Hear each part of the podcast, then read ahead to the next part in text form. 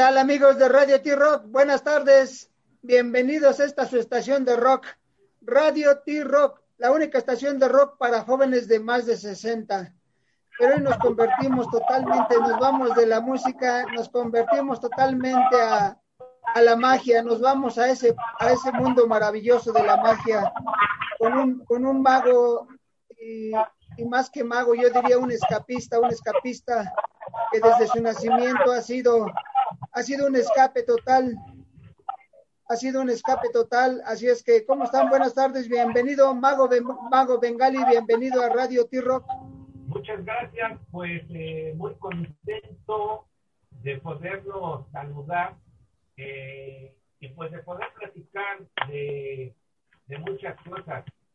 Eh, he estado viendo algunos programas gracias a, a los enlaces, las invitaciones que ustedes hacen y pues bueno, eh, para mí me han traído muchos recuerdos porque como bien lo dicen ustedes, lo que escuchamos es el soundtrack de nuestras vidas. Exacto, exacto. Es, es- eso es lo que nos importa a nosotros, la música. La música y no solo la música, es, es, es, el, es el cómo la vivimos, cómo lo hacemos. Y, y vamos, vamos, ahora sí, como dicen por ahí, vámonos desde el principio. Vámonos desde el principio y el principio es esa zona de los altos, eh, eh, de los altos en nuestra hermosa República Mexicana, donde se juntan Jalisco, Michoacán y Guanajuato, una hermosa zona donde hay mujeres guapas y caballeros atractivos, que es, el, es la zona donde, eh, donde vio la primera luz el mago Bengali. ¿Cómo estás? Pla- Platícanos de, de esa zona de Guanajuato donde tú naciste, pero que está enclavada donde los altos de, de nuestro, de los altos de nuestra República Mexicana. Sí, fue un lugar donde tuve la fortuna de pasar eh, parte de mi niñez hasta los ocho años, donde debido a una situación de, de clima, este, pues venir ya a la Ciudad de México eh, definitivamente a vivir y, radicar, porque pues eh, antes era un poquito difícil los medios de transporte. Entonces, ya vivir en la Ciudad de México, eh, cambia mucho mi vida eh, del campo a la ciudad. Sea, yo era un, un, un rancherito, un niño rancherito que llega a la Ciudad de México, se encuentra y se enfrenta a un cambio totalmente disruptivo. Pero sí, mi niñez, pues era como en ocasiones una especie de, de de, de indito, orgullosamente, con todo lo que conlleva eso, desde el modo de hablar, el modo de, de vivir, eh, incluso también la música, porque casi antes de venir a la Ciudad de México llegó la, la luz, pero llegaba por un determinado tiempo y el único que tenía acceso a un tocadiscos era el cura del pueblo. Entonces, solamente, yo creo que no había más de 10 discos y era lo que se escuchaba. Entonces, eh, yo puedo decir que, que esa es la música con la que con la que me crié de niño, con la que crecí, y era lo que se escuchaba, y era constantemente porque pues la misma música, el mismo disco, yo creo que lo repetían hasta que se rayaba o lo escuchaban, pero era muy limitada la música que se escuchaba en ese maravilloso lugar, que era un lugar con tantas carencias que era bonito. O sea, esas carencias le daban un toque bonito. Es así como que un poquito rara mi, mi expresión. Pero era tan, tan carente de cosas que era bonito. Per- Permíteme, ahorita me recordó esto. Ahora sí que la canción de Pío Pío salió del campo hacia la ciudad. Pío Pío, ahí viene Bengali. Exactamente. Esa, esa puede ser una buena canción para, para ponerla en, en esa, en esa imagen y en ese, y en ese recuerdo. Exacto, exacto. Entonces, la, la primer música, la tuya, fue a través de, a través de lo que se escuchaba y a lo mejor era el gusto del padre, del párroco de, de- de- del pueblo, ¿no? Era, yo creo que era la música que estaba en este momento como que funcionando, fregando. Era eh, Pedro Infante, Javier Solís, Piporro, era de lo que más me gustaba escuchar, eh, un disco de la semana Núñez, eh, y, y, algo más por ahí. Pero, ¿qué creen? Ya había un disco de dos discos de rock muy interesantes. Uno era de Alberto Vázquez, uno de Enrique Guzmán y uno de César Costa. No sé si eran los de moda, que estaban empezando, eh, pero era lo que, lo que se ponía ahí. Y es un poquito, no sé si es raro, eh, que un padre tenga ese gusto por una música que en ese tiempo se consideraba no adecuada para la juventud. Claro, no, no, no, sí, de hecho, totalmente de acuerdo. A final de cuentas, era la música de la rebeldía, no era la música de, de los rebeldes sin causa.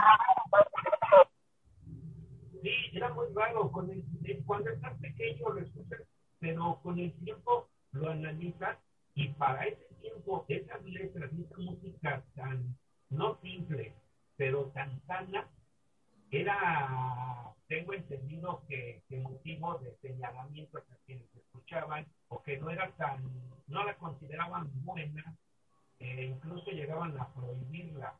Y muy raro que un padre tuviera el gusto musical por, por este tipo. Además, me imagino que no era ni siquiera un LP completo de los grandes, porque eran tres o dos canciones y creo que también le ponía sus favoritas pero a lo mejor por ahí yo creo que en algún momento alguien sí le llamó la atención, no le dijo, esa parte de esa música, no es la música adecuada, ¿no? Cuando las canciones mexicanas, pues tenían letras que, que invitaban amablemente a, a tomar alcohol, a otro tipo de, de, de acciones que podían no ser adecuadas para la iglesia, pero este, pues la gente, por ejemplo, escuchando las canciones de Pedro Infante, ¿no? Este, pues eh, era muy diferente. Creo que eran más sanas las canciones que cantaban en ese tiempo lo, la, la, gente del rock. Pero bueno, son controversias o cosas muy especiales que con el tiempo analizan. Claro, no, y a final de cuentas te permite, te, te permite forjarte un camino. En este caso tú tenías la opción de la música de los ídolos mexicanos nacionales, como era Pedro Infante, como era Javier Solís, eh, inclusive eh, Pedro Infante se cuece aparte. Eh, eh, ahora sí que con Pedrito no se metan, yo lo defiendo. Pero a final de cuentas, si, si tú escuchas a Javier Solís, era un bárbaro cantando sobre todo el bolero, ¿no? El bolero ranchero. Sí, eh, te voy a dar un punto de vista, no para que polemicemos, pero para mí Javier Solís era para escucharlo y Pedro Infante era para verlo interpretando. ¿A qué me refiero? Para escuchar, por ejemplo, las películas de Javier no fueron tan exitosas como fueron las y siguen siendo las de Pedro Infante. Pedro Infante lo veías y cantaba y te agradaba. A, Javier Solís lo puedes escuchar y es una voz tan hermosa que, que te hace soñar, te transporta voces diferentes. Y bueno, sabemos que Javier Solís comenzó tratando de imitar a Pedro Infante hasta que le, le modificaron el estilo y, y, nace esa, esa voz única en el mundo. Y para mí, la música mexicana, muy para mí, respetando a todos mis amigos, para mí es mi máximo en México, en voz, Javier Solís. Y tengo una anécdota, un detalle que puede parecer no creíble y que creo que solo he comentado a personas muy cercanas o lo saben personas muy cercanas a mí con respecto a Javier Solís. Por favor, compártenosla. Eh, cuando, eh, yo nací con una situación de niño que requería venir a la ciudad. Entonces veníamos a la ciudad para que me revisaran los médicos y llegábamos a la casa de mi abuela. Mi abuela, por, por, eh, por parte de, de, de, del abuelo, de, mi abuelo, del papá de mi papá, que fue Manuel Medel, pues llegaban a la casa de mi abuela todo tipo de, personajes que con el tiempo muchos lograron fama. Había un sillón donde cuando se les pasaban las copas o ya un poquito tarde, los domingos, que mi abuela hacía grandes cazueladas de comida, cuentan que ahí se llegó a quedar a dormir Javier Solís, que fue muy amigo de mi abuelo y más o menos amigo de mi papá. Entonces, tengo la, la noción de niño de haberlo escuchado cantar en vivo, porque Javier debe haber muerto cuando yo tendría unos dos o tres años. Entonces, pero tengo la vaga impresión de que escuché en casa de mi abuela eh, cantar a Javier Solís, porque eran unas bohemias. En ese tiempo los artistas se juntaban, los toreros, los luchadores, muchos de ellos no eran todavía, muchos llegaron a ser y otros ya, ya eran, pero había esa cordialidad o esa comunión este, debido a, que mi abuelo pues, eh, fue actor de carpa, hizo cine, fue pareja de Cantinflas, entonces pues, llegaban como amigos a la, a la casa. Y tengo la impresión de que yo llegué a escuchar cantar en vivo a Javier Solís y se me quedó demasiada grabada la, la voz que con el tiempo empecé yo inconscientemente tal vez a imitarlo. Al grado que cuando me toca cantar en una película y voy a grabar el playback, me dicen, no cantes como Javier Solís. ¿Por qué? Escúchate. Y yo me sorprendí porque era la voz muy parecida, muy parecida a la de Javier Solís. Entonces, a diferencia de otros cantantes, yo tuve que ir a tomar clases de canto para que me quitaran el parecido, lo que otros buscaban, que era ir a tomar clases de canto para cantar como Javier, yo tuve que ir a clases de canto para no cantar como él. Es una anécdota breve. No, no, es, buenísima. ya, ya, te iba a decir yo, entonces tú no eras el charro del misterio, el charro del misterio, el charro del misterio fue un personaje que cantaba, enmascarado, traía una máscara y cantaba como Javier Solís, eh, era, hacía puras canciones de Javier Solís y era la voz de Javier Solís. Obviamente por la edad tú no, tú no fuiste el charro del misterio, ¿no? No, pero ¿qué crees? Que mi papá hizo la película del charro del misterio. Él y un escritor que se llama Julio García Cena escribieron la historia, porque mi papá se dedica al cine, escribieron la historia y fueron a buscar a un lugar, eh, no recuerdo ahorita el nombre, estaba en la zona roja, fueron a buscar a, esta, a este personaje y lo convencieron de hacer la película, que es muy fácil encontrarla en YouTube y a mis amigos que están escuchando aquí, que les gusta el rock, pero también les gusta la onda campirana, búsquenla así, la película se llama La leyenda del charro del misterio.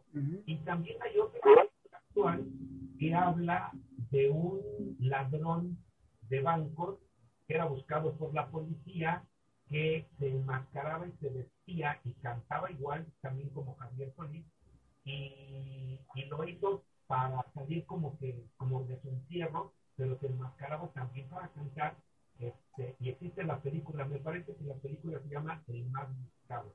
Chéquenselo ahí en YouTube, y ahí viene la escena donde él sale enmascarado y canta delante del jefe de la policía, pues no sabían quién era el, la persona a quien ellos estaban buscando. Otra de las pequeñas anécdotas. Y otro detalle también acerca de Javier Solís, hubo un payaso, hablando de payasos grandes que tenemos en México, que se maquillaba, se decía de trampa. Trampa es el payaso vagabundo y cantaba en los, en los cabarets donde trabajaban los bebés y los cómicos y cantaba canciones de familia Solís. También se maquillaba de payaso trampa. Me parece que se llamaba Tony. No, no recuerdo bien el nombre de este personaje. No sé si alguno de ustedes tenga este dato. No, no, no, no, pero ahorita que dices, de hecho, a final de cuentas, a final de cuentas, eh, Javier Solís, este, obviamente fue dentro de la trilogía que tenemos de, cantantes, eh, y tenemos a Pedro Infante, tenemos a Jorge Negrete, tenemos a Luis Aguilar, pero dentro de eso está Javier Solís en un lugar muy especial, a lo mejor no llegó a la idolatría de Pedrito, porque como tú bien dices, Pedrito es más verlo, digo, yo al día de hoy sigo esperando que, que, que este, llegue a tiempo y rescate al torito del infierno que se arma en la carpintería, yo espero que, que sí llegue a tiempo y lo rescate, yo, yo, yo sigo viendo nosotros los pobres y esperando que lo salve, pero, pero, pero eso da, eso da Pedrito, ¿no? Pero a final de cuentas, Javier, Javier Solís, casi todo lo que hizo fue comedia ranchera o comedia eh, diferente, igual hacía de padre, igual era el, el charro, eh, era, pero, pero la gracia era la voz, el, el, cómo cantaba, el cómo encantaba con su voz, ¿no? Que era, que era diferente la voz. Y, y, como tú bien dices, en tu, en tu, en tu infancia escuchaste a Javier y obviamente te quedaste con él eh, y es un soundtrack maravilloso de tu vida, el cual después va cambiando. Yo creo que a lo mejor tú sigues eh, con ese, ese pero, pero llega el momento que a lo mejor cambias. Amigos, este, yo, yo, le decía aquí, el, el mago Bengali es el escapista número uno de México ahorita. Yo creo que ahorita no, no hay nadie como él para el escapismo pero, pero si hablamos de su vida de Bengali, creo que desde el nacimiento fue una capita para llegar a este mundo. Yo creo que sí, y siempre me, me, he escapado de muchas cosas, y hay otras de las que no he podido escapar. Hay muchas cosas de las que realmente un escapista escapa de todo. Normalmente sí, pero hay cosas de la vida que como cualquier persona a veces no, no puedes escapar, ¿no? Por ejemplo, no puedes escapar a la belleza y el encanto de las mujeres y, y te atrapan. No puedes escapar a muchas otras cosas, a la pasión, no puedes escapar a, a la música, no puedes escapar a los grandes amigos. Este, son, son de las cosas que me alegro de no poder escapar y de no saber hacerlo. ¿no? Pero, pero a final de cuentas hay, hay, hay momentos que cambiaron o, o, o, que fueron importantes. Ahorita está, ahorita por fortuna nos compartiste este, este, esta vida, esta vida familiar con desde tu abuelo, tu papá, por, por dedicarse a la cinematografía, pues tú eres actor, tienes, tienes en tu haber pues nada más y nada menos, ¿cuántas películas estamos hablando? De 58 películas nacionales y, y unas tantas cuantas internacionales, este, ha sido parte de, de, tu vida, pero, pero al final de cuentas en la Ciudad de México, una vez hubo un personaje que, que, que le llamó la atención al niño bengali antes de ser bengali, hubo, hubo el, el, el, profesor Sobek, de repente tú descubriste a alguien tan maravilloso, yo lo recuerdo, y para mí era maravilloso el, doctor, el profesor Sobek, el increíble profesor Sobek. ¿Cómo llegó a tu vida el profesor Sobek? Eh, en una de esas eh, de esos domingos en los que había un, un programa de televisión de variedades presentaron a alguien que me llamó mucho la atención desde su, su imagen. Salía con un traje dorado. En ese tiempo usaba un turbante que después lo eliminó y lo presentan como el increíble profesor Sober entonces vi lo que él hacía me impresionó y le pregunté a mi papá, le dije, oye papá, ¿por qué él puede hacer eso? ¿Quién es ese señor? Y la respuesta de mi papá fue, ah, es un mago. Le digo, ¿un mago? ¿Y qué hace un mago?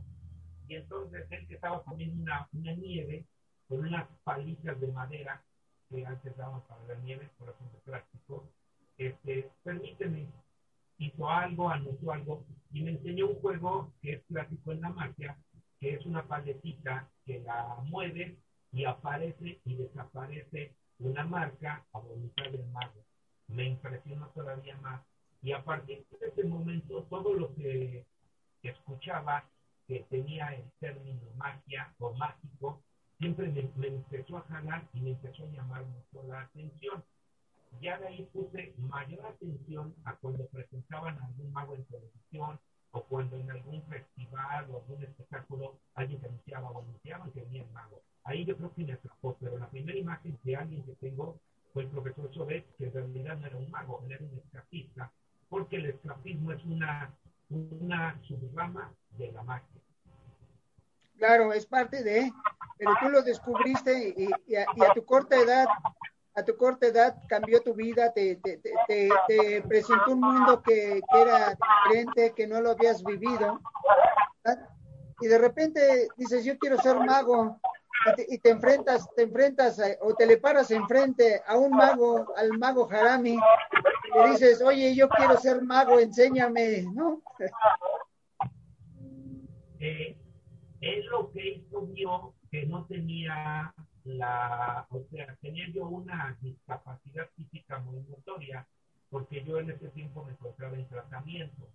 Entonces, yo tenía inmovilizado el, brazo derecho y, bueno, eh, por estas condiciones naturales de situación, eh, un problema en la pierna, un problema eh, que era muy visible. Y entonces él lo que hizo fue mandarme a hacer otra cosa, o sea, a prepararme de otro modo, ¿sí? Entonces él me, sugiere que por qué no la ventriloquía, puesto que ahí con una sola mano tú puedes manejar o mover a un muñeco. Y no me pareció mala idea, puesto que yo crecí en una familia muy musical. De, de, de mi mamá y también por parte de mi papá. Entonces, yo tenía esa influencia y pasó algo que nos pasa a algunos ventrílocos. Voy a descubrirles algo. De sus personalidades. Muchos no se atreven y no son tan expresivos como personas a cuando tienen el muñeco. Cuando ya tienen en sus manos un muñeco, pueden decir cosas que ellos no se atreven. Incluso en algunas rutinas lo hacemos nosotros como, como mofa nosotros mismos.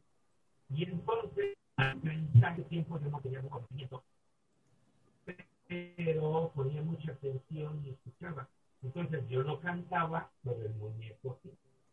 Entonces, entonces me fui por este camino como pero finalmente llego a pedir trabajo un circo, no existía como ahora la facilidad de los equipos de audio. Para los chavos ahorita se les va a hacer difícil que no vieran sistemas de audio, pero era difícil traer equipos de sonido a México, eran muy caros los que había y los buenos mucho más. Entonces me dicen, aquí no, no, te van a escuchar, pero pasó, ya no está el estadista, aquí dejó sus cosas, pues si quieres la chamba. Y yo con esa, lo digo una palabra que para muchos no gusta, esa hambre de querer ser, de querer estar en el espectáculo, este, tomé ese, ese trabajo en el Circo Medina, que anunciaba como estrella a Bozo el payaso. A, a Bozo el payaso, ¿no? Venga, una pregunta, bueno, yo. ¿Qué pasó? Ah, aunque nos trabamos. A ver, una pregunta, yo tengo, ¿por qué Bengali? ¿De dónde salió el nombre Bengali? Eh, mi abuelo era aficionado, le llamaban mucha atención los tigres de Bengala. Entonces, en ese tiempo era muy cotizado, ¿no? las figuritas de porcelana. Y él compraba eh, tigres, eh, algunas en, yeso, en dibujos. No, nunca le pregunté, nunca supe por qué su afición hacia ese, hacia ese animal. Y él era aficionado, le gustaba hacer de magia. Y entonces él se amarraba un trapo en la cabeza y según él era el mago Bengali y lo hacía solamente entre amigos, juegos que aprendía, porque también llamamos de algunos llamados juegos de cantina, ¿no? Juegos que en la cantina, en los bares, entre amigos se hacían, como por ejemplo transportar la ceniza en una mano cerrada. Ponen un poquito de ceniza en la mano, ¿no? Y por darles la mano ya, ya la ceniza se pasó. Entonces, estos son algunos juegos que algunos le llamaban de cantina y él se llamaba, se ponía ahora voy a ser el mago Bengali. Entonces, en alguna ocasión, no como un mago, que tuve que sinónimo, dije, ah, me voy a poner el mago Bengali. Y ya con la magia, pues me pareció un nombre místico, misterioso y muy adecuado para poder usarlo hasta la fecha. Exacto, no, no, sí, y, al final de cuentas, eh, la ventriloquía no es algo, no es algo tan, tan, tan fácil, es, difícil de hacer, es, ejercicio, es la voz, son, muchas cosas, es, algo que te hace diferente.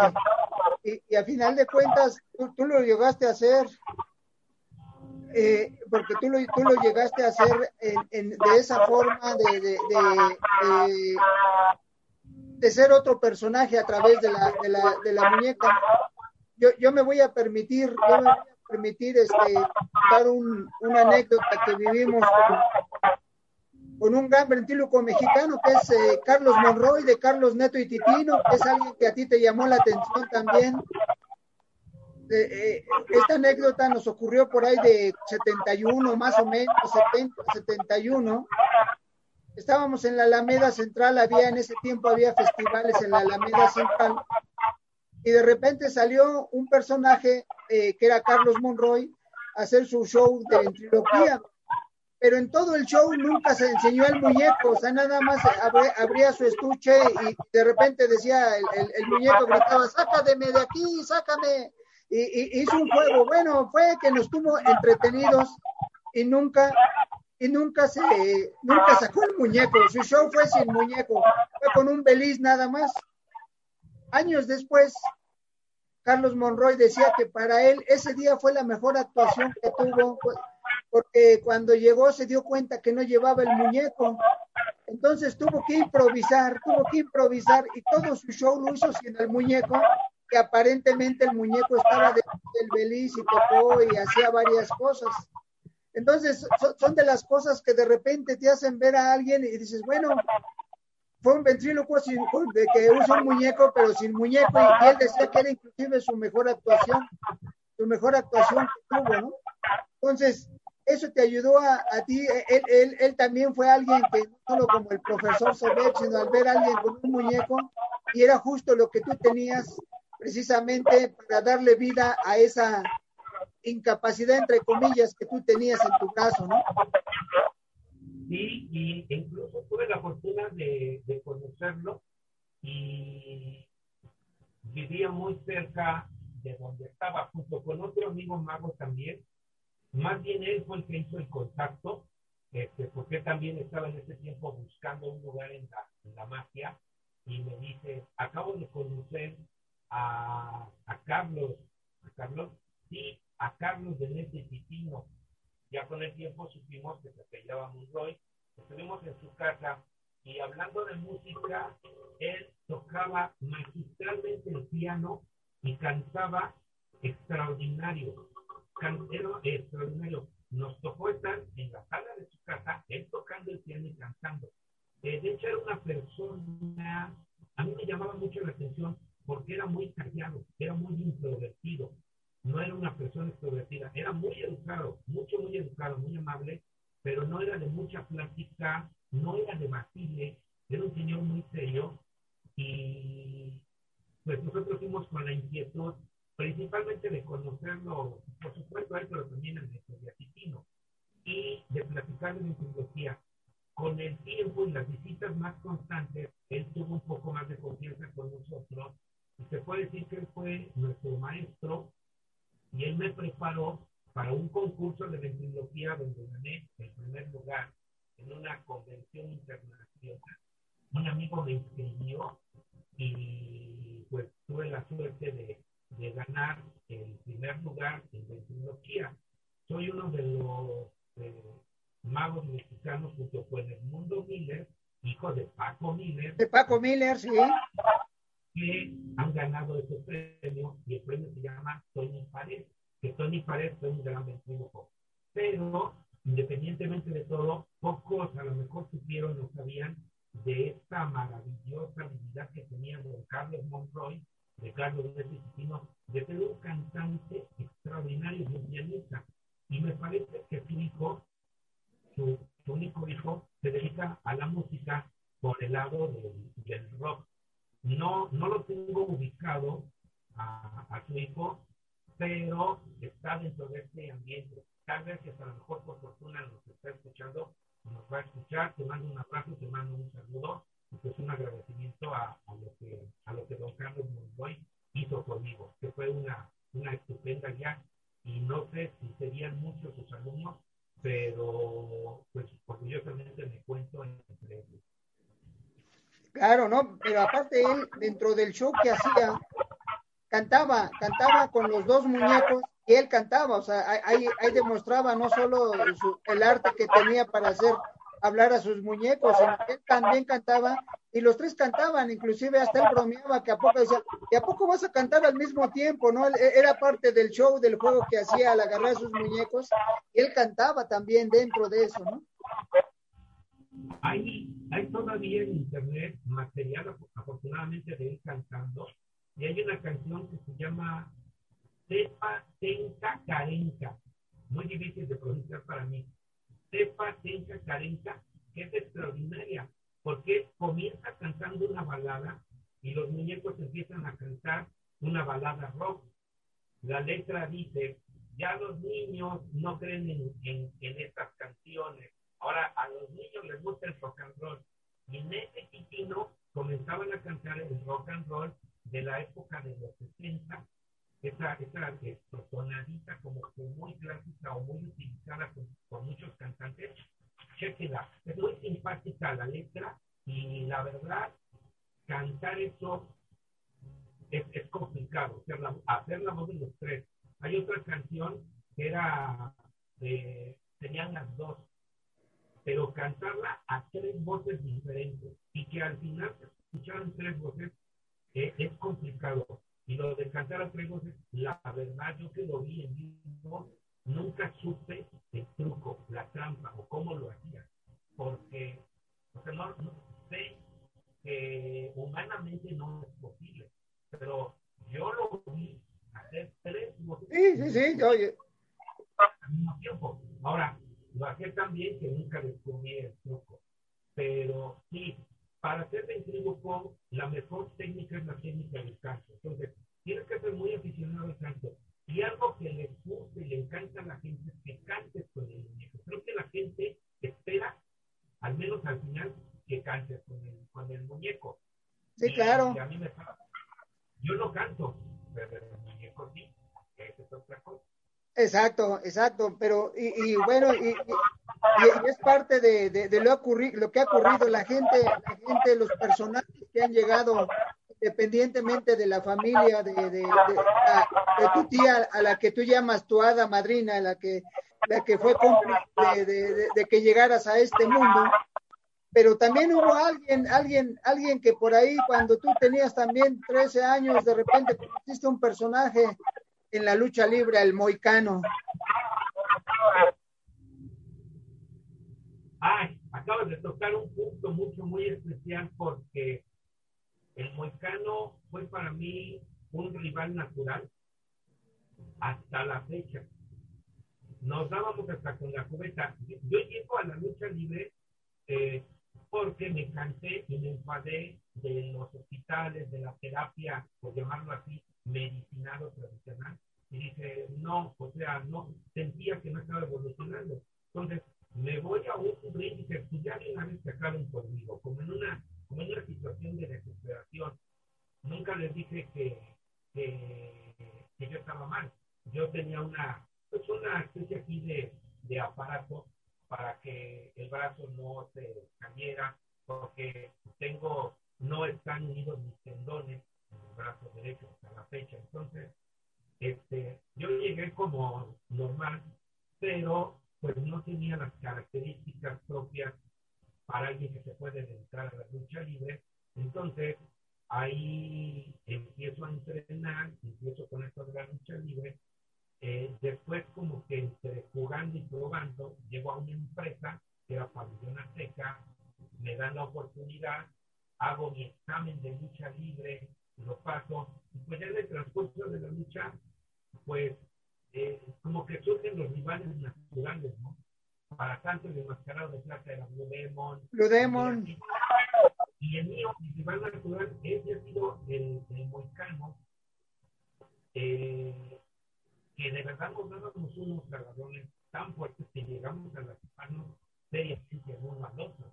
Pero pues el público pagaba un boleto, nosotros nos calentábamos y, lo, y un luchador nunca quiere perder, ¿eh? jamás, ni cuando está perdido. O sea, ni cuando ya está perdido, se, se deja. Somos muy aferrados Entonces, incluso en una ocasión nos juntaron para una fotonovela, que era lo que se veía mucho en los 80, las famosas fotonovelas, que eran novelas gráficas a base de fotografías, ya no existen.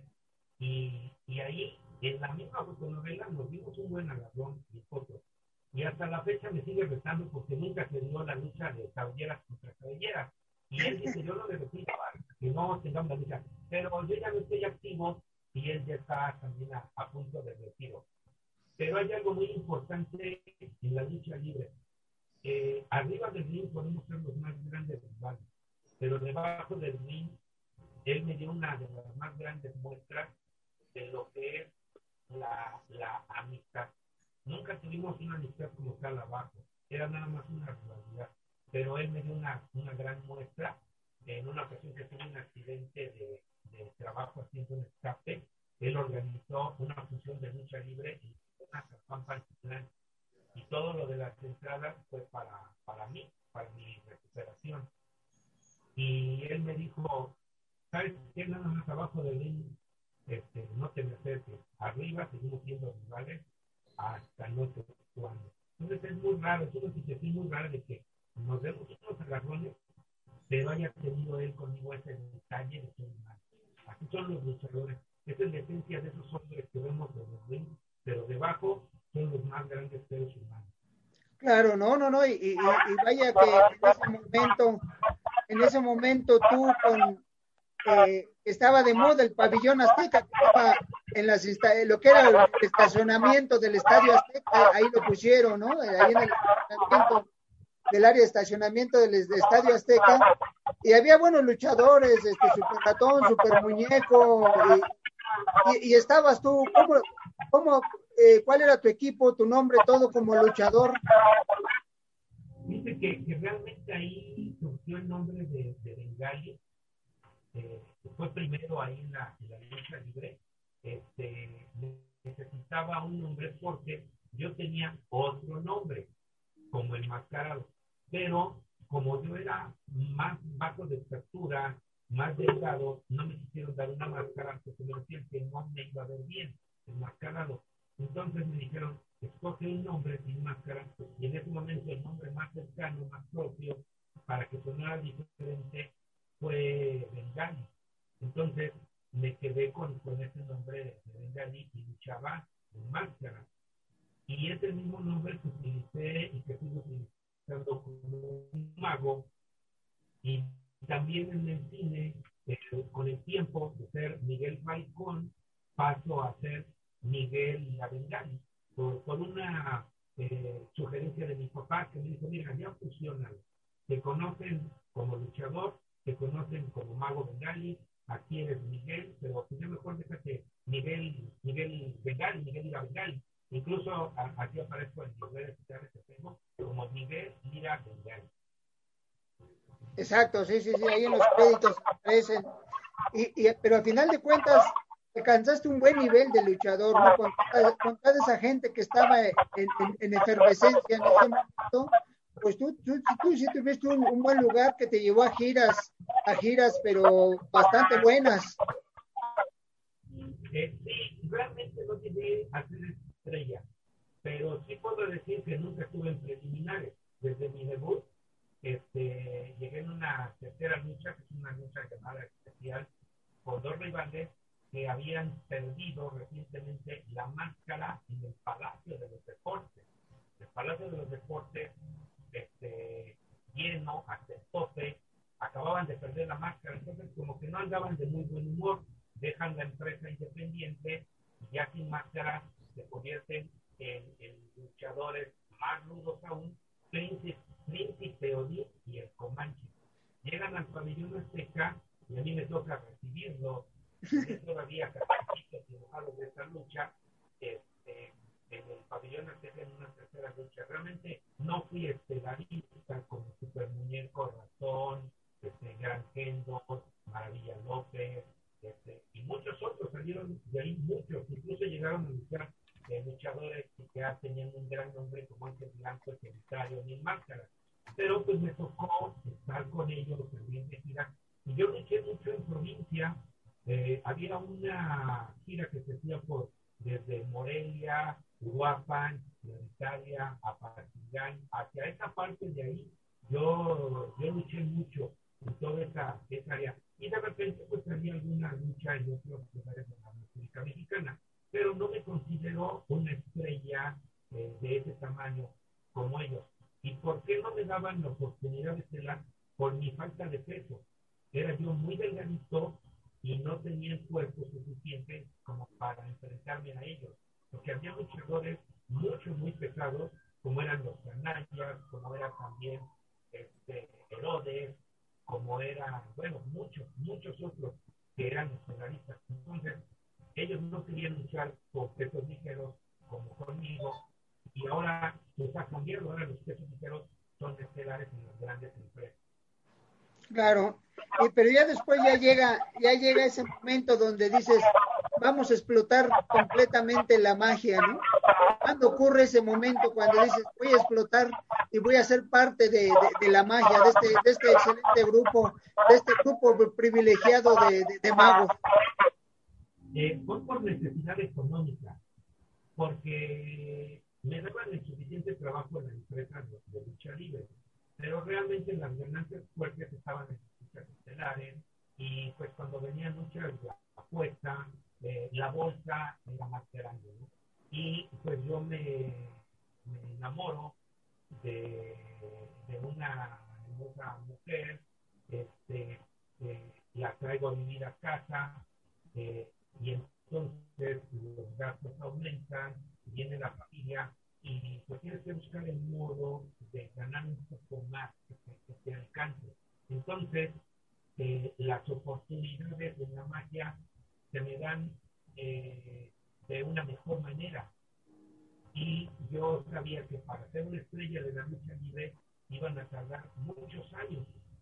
Cuando en la magia, pues encajé y llegué como que muy, muy bien de cierta forma porque ahí sí en la magia se puede decir que llegué a un lugar estelar.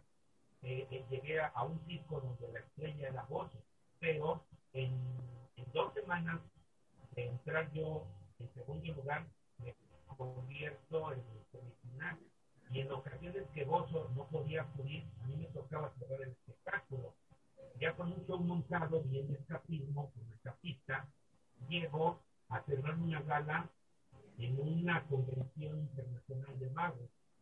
Y luego de ahí empiezan a llegar las, las propuestas para televisión.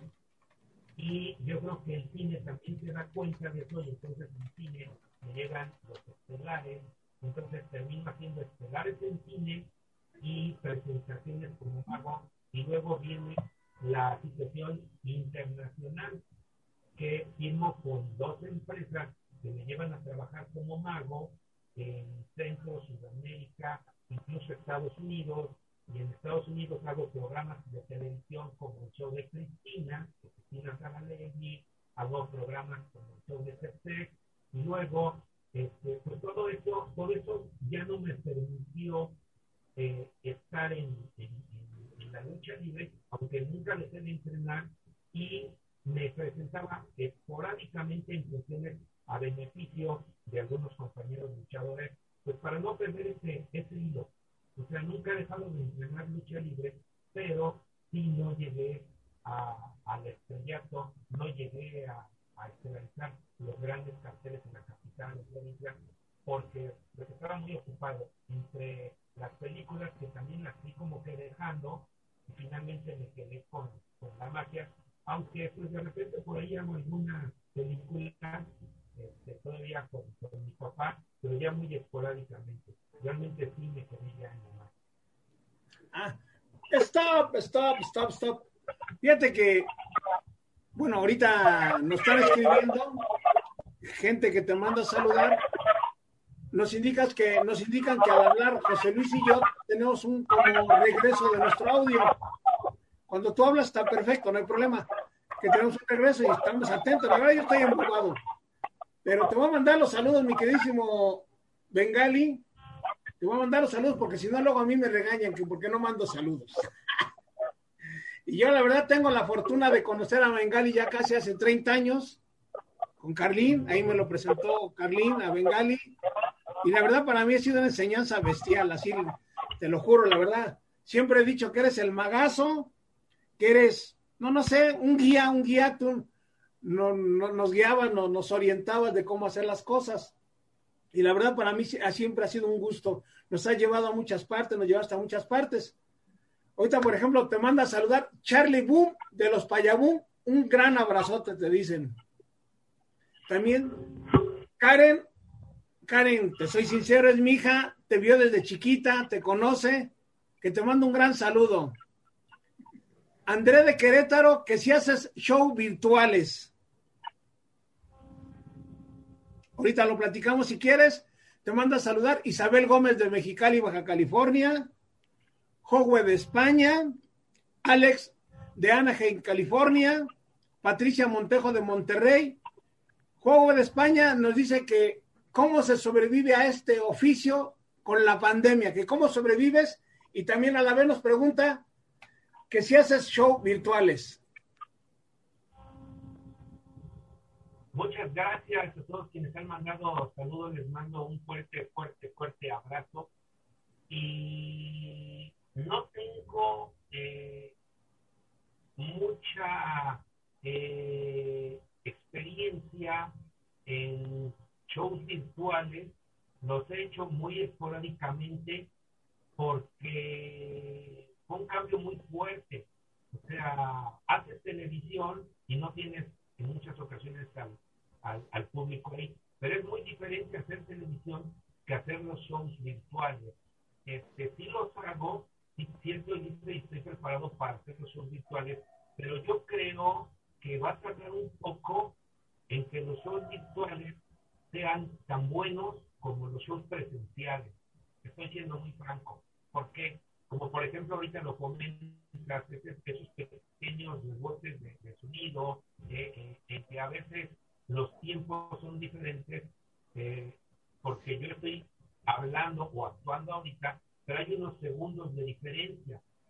Y en algunas la magia tiene que ser muy inmediato y muy exacto ese momento para que el público lo, lo perciba. Entonces, sí estamos haciendo una especie de, coladera, dejando los juegos que están funcionando y que ya se van a quedar para shows virtuales. Y muchos otros que pensé que incluso funcionarían como en televisión, no funcionan tanto. Entonces, yo creo que estamos, yo y muchos, en un momento de experimentación respecto a esto, a lo cual tenemos que adaptarnos, tenemos que entrar y va a llegar un momento en el que sea tan bueno como eran los programas de televisión que hacíamos o los shows presenciales. Motivo por el cual no me, no me metido tanto, tanto, tanto al show presencial. Creo que debe de tener una, una calidad eh, que a mí me haga sentir a gusto para yo ofrecerlos los hago por petición, pero no los he promovido, no, no me he enfocado a promoverlos porque yo todavía estoy en la esperanza de que regresen los shows presenciales. Aunque ahorita tenemos un proyecto de, de un show que puede ser bueno, porque puede ser bueno y puede ser funcional, pero tengo que ser muy franco con, con esta parte.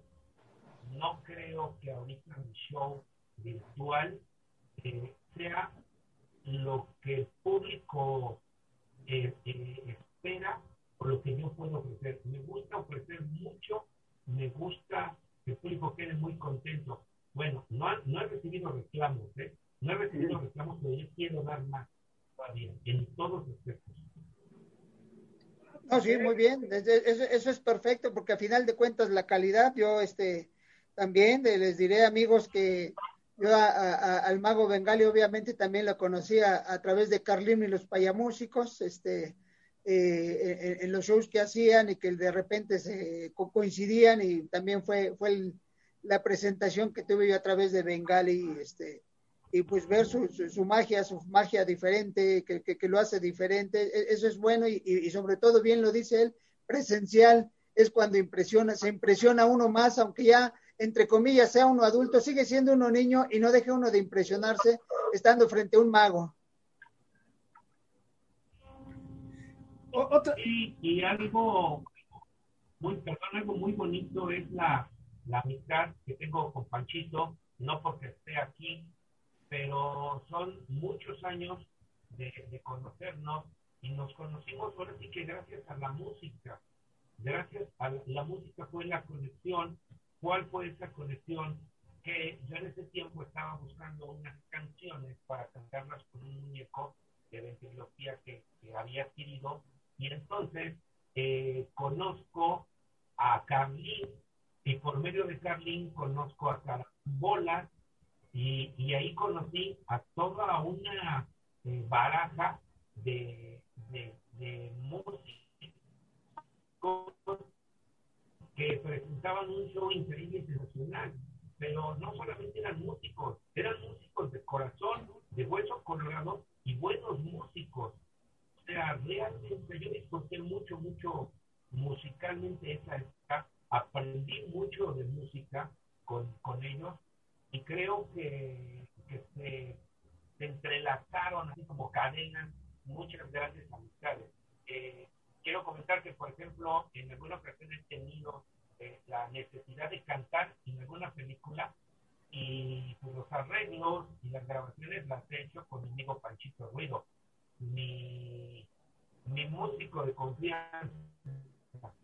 Este, incluso mi papá, que ha cantado en algunas películas, pues se ha apoyado de, de Panchito Ruido, que tuvo una gran época con Sabine y los músicos, ya después el Independiente eh, ha tenido, creo que es el, el, el, grupo de payasos de rock ahorita con más hijos y para mí el más importante, sin menospreciar a otros grupos, por ejemplo, que payasos, pero qué payasos es otro tipo de, de grupo de payasos musicales.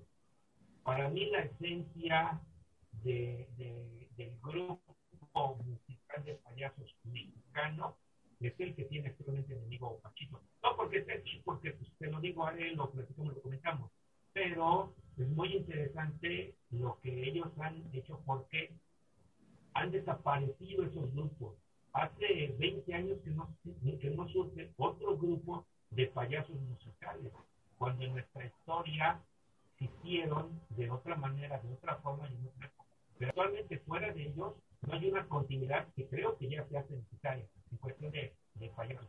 Pero para ser un payaso musical, primero hay que ser un buen músico. Exacto, exacto, sí, sí, sí, con, con, con Panchito y pues tristemente, por ejemplo, Carlín y Carambolas ya se nos adelantaron en el viaje, ya después han de estar haciendo show allá arriba, este, y yo, y ya me imagino a, a Carlín gritando chato, ¿no? Y ahí, este, eh, ahí con Carambolas, que al que siempre se hace bolas, y pues los dos ya están ahí en la, en, en, en el Teatro Celestial dando, dando sus funciones, pero sí dejaron una buena, una buena escuela aquí en México y, y con los payamúsicos y ahora con Panchito Ruido con sus payarrockers, ¿no? Porque a final de cuentas payamúsico siempre es y será de Carlín y él terminó siendo un payarrocker y lo pueden encontrar como payarrockers. Y es, y es precisamente el soundtrack de nuestra vida, ¿no? A final de cuentas, no solo lo como tú bien hablas en tus películas, en, en, en tu forma de hablar, porque inclusive en tu show, pues si no hay música, si no hay esa, esa música que te hace ver está uno temblando a ver si sales o no sales de la cámara de agua, de la tortura, pero la música te está aprendiendo también. Es parte súper importante. Dicen los, los grandes magos, los maestros, que la música es el vestido de tu acto. Vístelo de la mejor manera posible. A eso se refieren con la, con la música. Por ejemplo, un parteaguas en la música lo fue David Copperfield. A muchos todavía les suena el nombre a los muy chavos, pues ellos ya son más de Chris Angel. Pero David Copperfield fue el primero que se atrevió a dejar de usar la música clásica que se había usado y él en sus especiales de televisión al principio lo hizo, pero después comenzó a meter música de rock, empezó a meter pop y empezó a cambió la música, incluso cambió hasta la imagen, porque antes el mago se vestía rigurosamente de terno negro, un frac o un smoking. Y David Copperfield empezó a sacar las camarras en piel, después empezó a meter los peroles. la mezclilla. Él, él, la imagen del mago permitiendo que la música de rock fuera aceptada por los magos, aunque muchos magos puristas nunca lo, lo aceptaron como tal, pero sí, él cambió eh, el, la música. Y de ahí ya muchos magos, que, que, incluso ahora ya hay magos rockeros, ya usan otro tipo de música más metálica, más fuerte, eh, de grupos más, más, más, este, más actuales. Pero antiguamente, antes de Copperfield, era muy difícil ver a un mago usando otro tipo de música. Yo porque siempre he sido, bueno, no siempre, un día me convertí en rebelde y yo eh, viendo, dije, si Copperfield lo hace, yo también lo hago. Y empecé a cambiar mi música, de usar soundtrack de música más fuerte, más pesada, aunque no gustaba de repente mucho, la, el público se fue acostumbrando al grado de ya finalmente disfrutarlo. Pero sí, la música en la magia es y ha sido muy importante, incluso antes de la música grabada. La música se tocaba en vivo, ya sea con orquesta o ya sea con, con unos cuantos instrumentos, pero la música y la magia van muy de la mano, van mucho, muy ligadas y en la actualidad este, es mucho, muy importante la música que utilizas para tu show. Exacto. Permíteme, yo, yo, recuerdo, Bengali, una vez que te fuimos a ver un teatro, que tu hijo hizo su primer acto de magia, era su primero. Él te sigue los pasos o él se dedicó a otra cosa. Yo es más, yo tengo esa afirmación de que fuimos a verte cuando creo que lo colgaste, algo así, no recuerdo, y dije, ahí es su primer acto de magia, yo si mal no recuerdo, algo así. Sí, él, es increíblemente, porque muchos no lo pueden creer, eh, creo que el, el, mago mexicano más pequeño en actuar ante un grupo muy grande de personas. Eh, tendría como año y medio de edad cuando hizo su primera presentación de magia como mago. De, su abuelita le compró su traje, parecía un muñequito. Y sí, él, él desde esa pequeña edad comenzó a practicar juegos de magia. Hizo algunos eh, concursos en la televisión, no todos los ganó, y algunas presentaciones esporádicas. Pero, pues él siguió sus estudios, este, y pues ya que terminó sus estudios, dice, bueno, así, pues puedes ya eh, dedicarte a, a, lo que tú quieras, ¿no? Y entonces me dice, bueno, pues me gustaría la magia. Entonces él está dedicado a los shows infantiles. Él sí hace, en mi punto de vista, unos buenos shows virtuales, eh, tiene un estilo que a mí me agrada mucho de trabajo, me gusta su imagen eh, y creo que va bien como, como mago. Pero yo creo que a él le hace falta ahora los, los escenarios grandes, o sea, los shows ya grandes, eh, porque él está mucho en fiestas infantiles o estaba mucho en fiestas infantiles antes de esta situación que estamos viviendo. Pero yo creo que cuando esto se abra, regresará a las fiestas infantiles, pero el siguiente brinco o paso para mí ya sería los, los grandes foros que no sé si vuelvan a estar de moda, si volvamos otra vez a tener esos, esos foros, se harán bajo otras limitantes. No sé qué pueda pasar, pero yo creo que él nació en Casa de Magos, además por parte de las dos familias, tanto por parte de la familia de su mamá, tiene familia mago y por mi parte también. Entonces él, está, él nació en cuna de, de mago, ¿no? Entonces yo creo que hay mucha influencia en, en, la magia, en lo que es mi hijo. Y sí, tienes razón, de que te tocó verlo actuar de, de pequeñito. Tendría unos, ¿qué sería? Dos o tres años lo mucho. Este, sí me acuerdo de esta ocasión. Sí, sí, sí, no, no, son gratos recuerdos. Y por ejemplo, yo lo que veo, eh, hasta cierto punto sigo cosas tuyas, tú haces cosas para magos, ¿no? Cajas, todo, todo tipo de, de artefactos. ¿Te has dado por, por enseñar magia por, por internet, digamos? ¿Clases de magia ahorita que está la pandemia y todas esas cosas?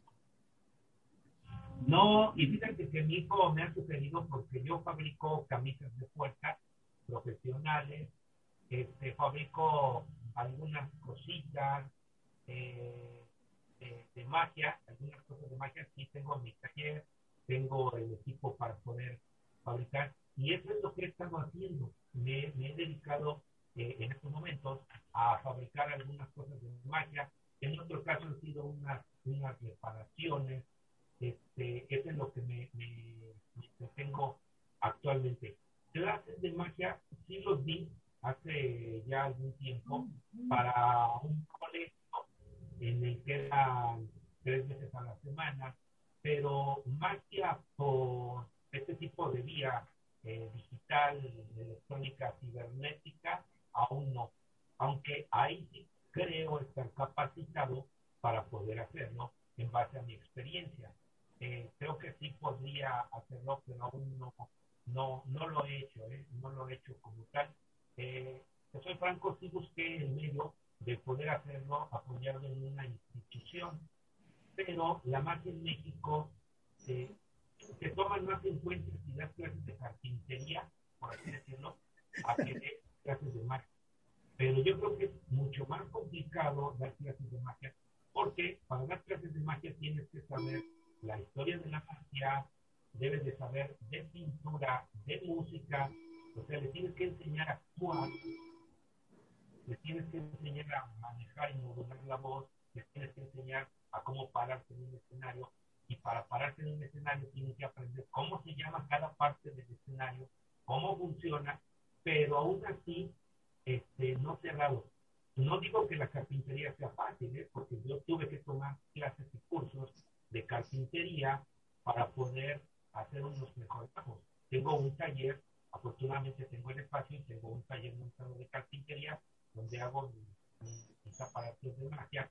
Y también tengo las máquinas necesarias para lo que son las camisas de fuerza. Y fabrico camisas de fuerza para, pues me decía un amigo que vino precisamente a que le hiciera una camisa de fuerza hace unos días, me dice, pues creo que he hecho las, camisas de fuerza para los magos más reconocidos en México y también he hecho algunas para el extranjero. He mandado camisas de fuerza a Japón, a Alemania, a Rusia y pues por cercanía a Estados, a Estados Unidos, dentro de Sudamérica.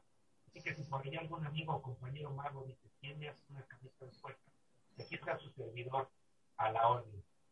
Ah, no, pues sí, y por favor, entonces, no sé si tengas redes sociales o algo para que la gente se comunique o alguien que quiera comprarte algún truco de magia para que empiece a practicarlo.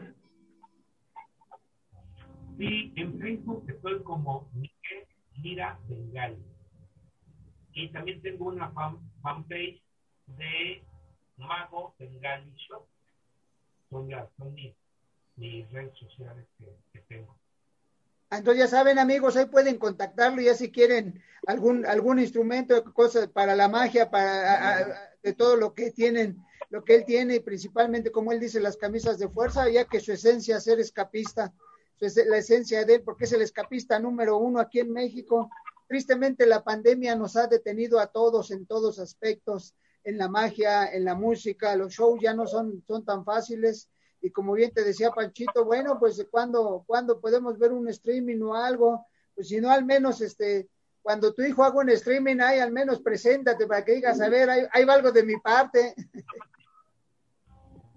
Eh, yo creo que sí, le, le, damos una, una y podemos hacer algo, algo bonito porque creo que ahorita es importante hacer estas exposiciones, hacerlo. Hay muchos niños ahorita que podemos ser una buena influencia para ellos, como lo que en algún momento fueron para mí este, Sobé, como lo fue el mago Tarramí, como lo fue este, Santo, el mascarado de plata, que fue una muy buena influencia. Incluso también un abrazo y un saludo a mis rivales, porque me hacen superarme y, me han hecho sacar lo mejor de mí en algún momento.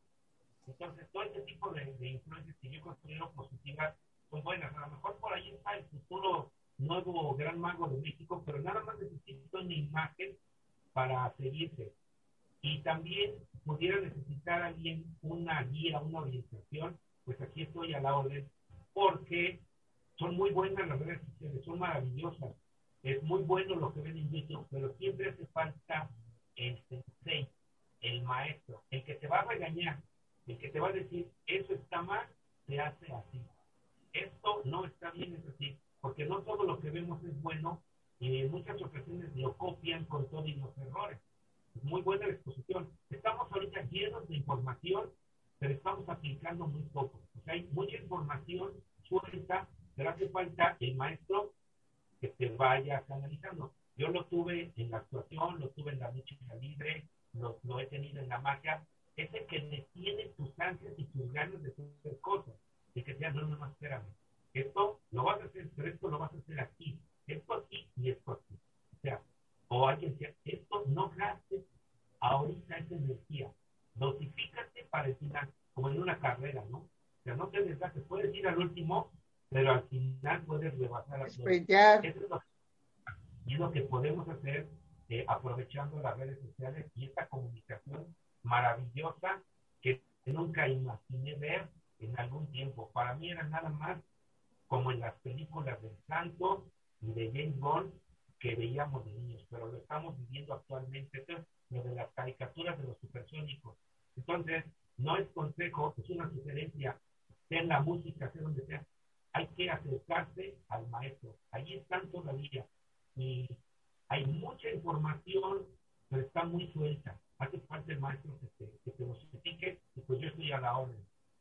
Exacto, exacto, exacto.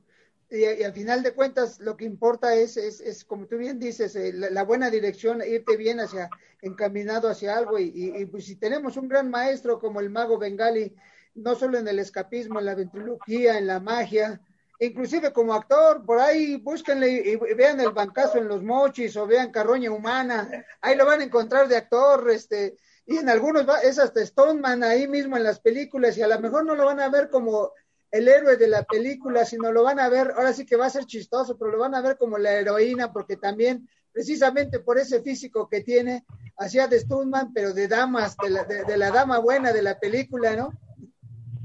Sí, fíjate que por ser delgadito, los Stoneman, pues aparte del ejercicio, en sus cuerpos eran más, más robustos, entonces decían, necesitamos hacer una caída o una atropellada de coche o algo en moto y pues, me, pues ahí está este cuate. Oye, pero es que es actor. No, pero también es luchador y le sabe.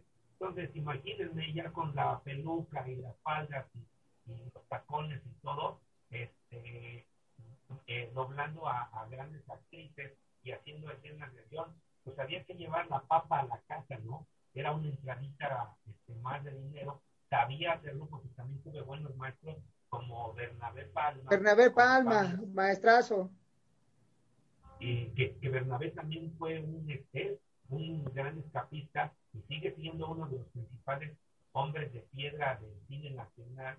Entonces, con esos maestros guiándome, ayudándome, pues hacía esa sensación. Y, te, y, y, llegué a hacerlo.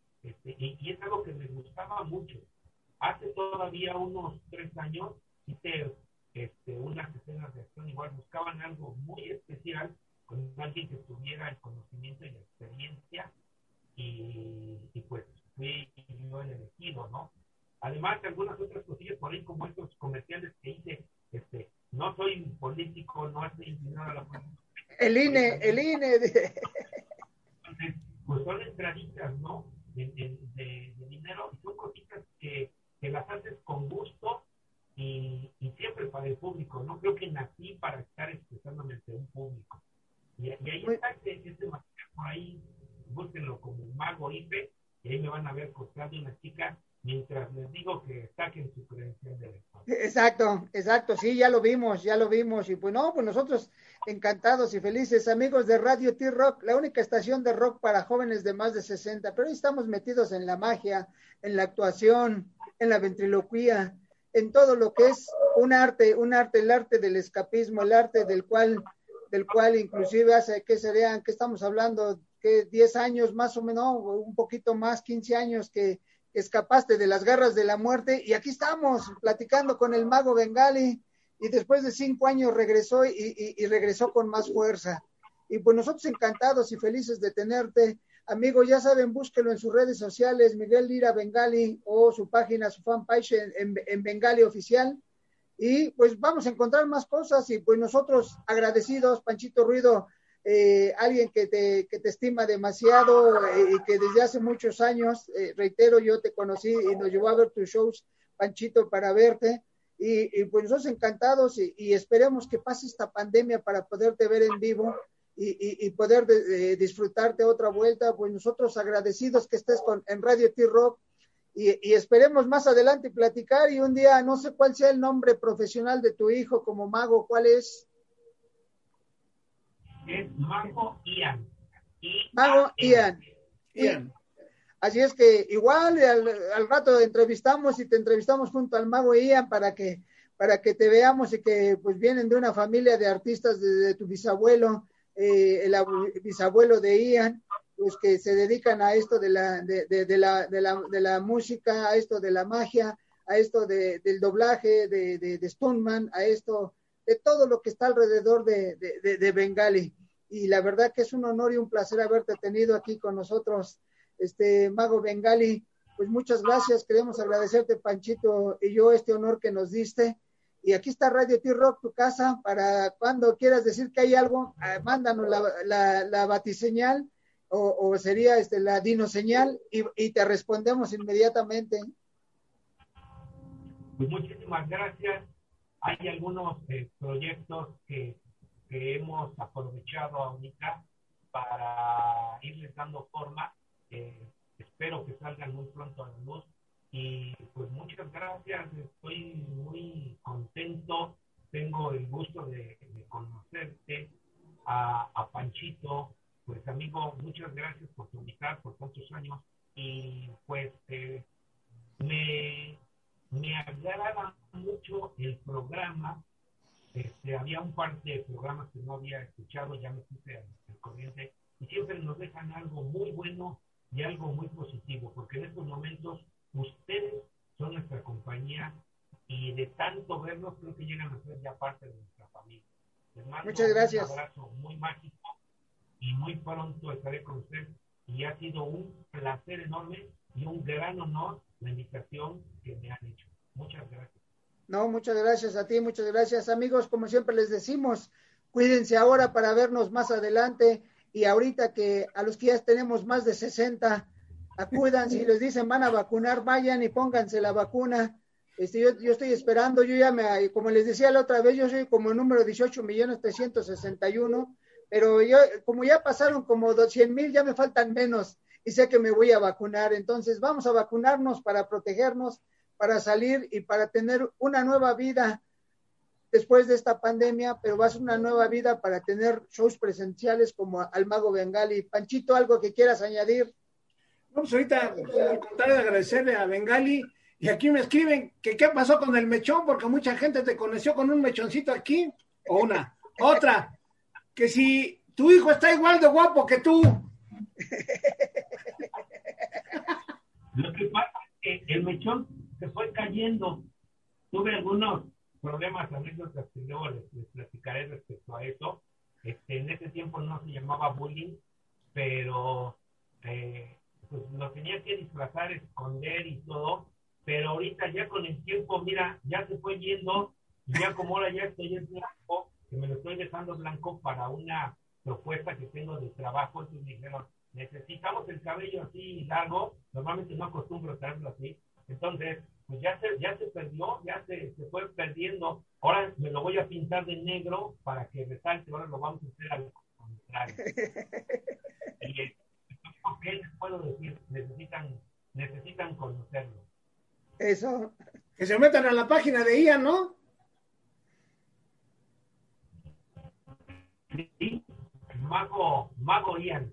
Y yo creo que pronto vamos a, vamos a completar una, una fechita y este, para que les platique también este, pues muchas cosas que a lo mejor ni yo estoy enterado. Ah, bueno, muy bien, pues los amigos de Radio T-Rock, la única estación de rock para jóvenes de más de 60. Hoy fuimos magia, hoy fuimos magia y agradecemos enormemente al mago Bengali su presencia, su experiencia de vida que nos ha compartido, sus, sus buenas enseñanzas. Es, esto para mí fue magnífico que haya escuchado a Javier Solís, el, el, el, rey del bolero ranchero, ¿verdad? Y pues muchas gracias, gracias. Un abrazo para todos. Cuídense ahora para vernos más adelante y hasta pronto. Un abrazo.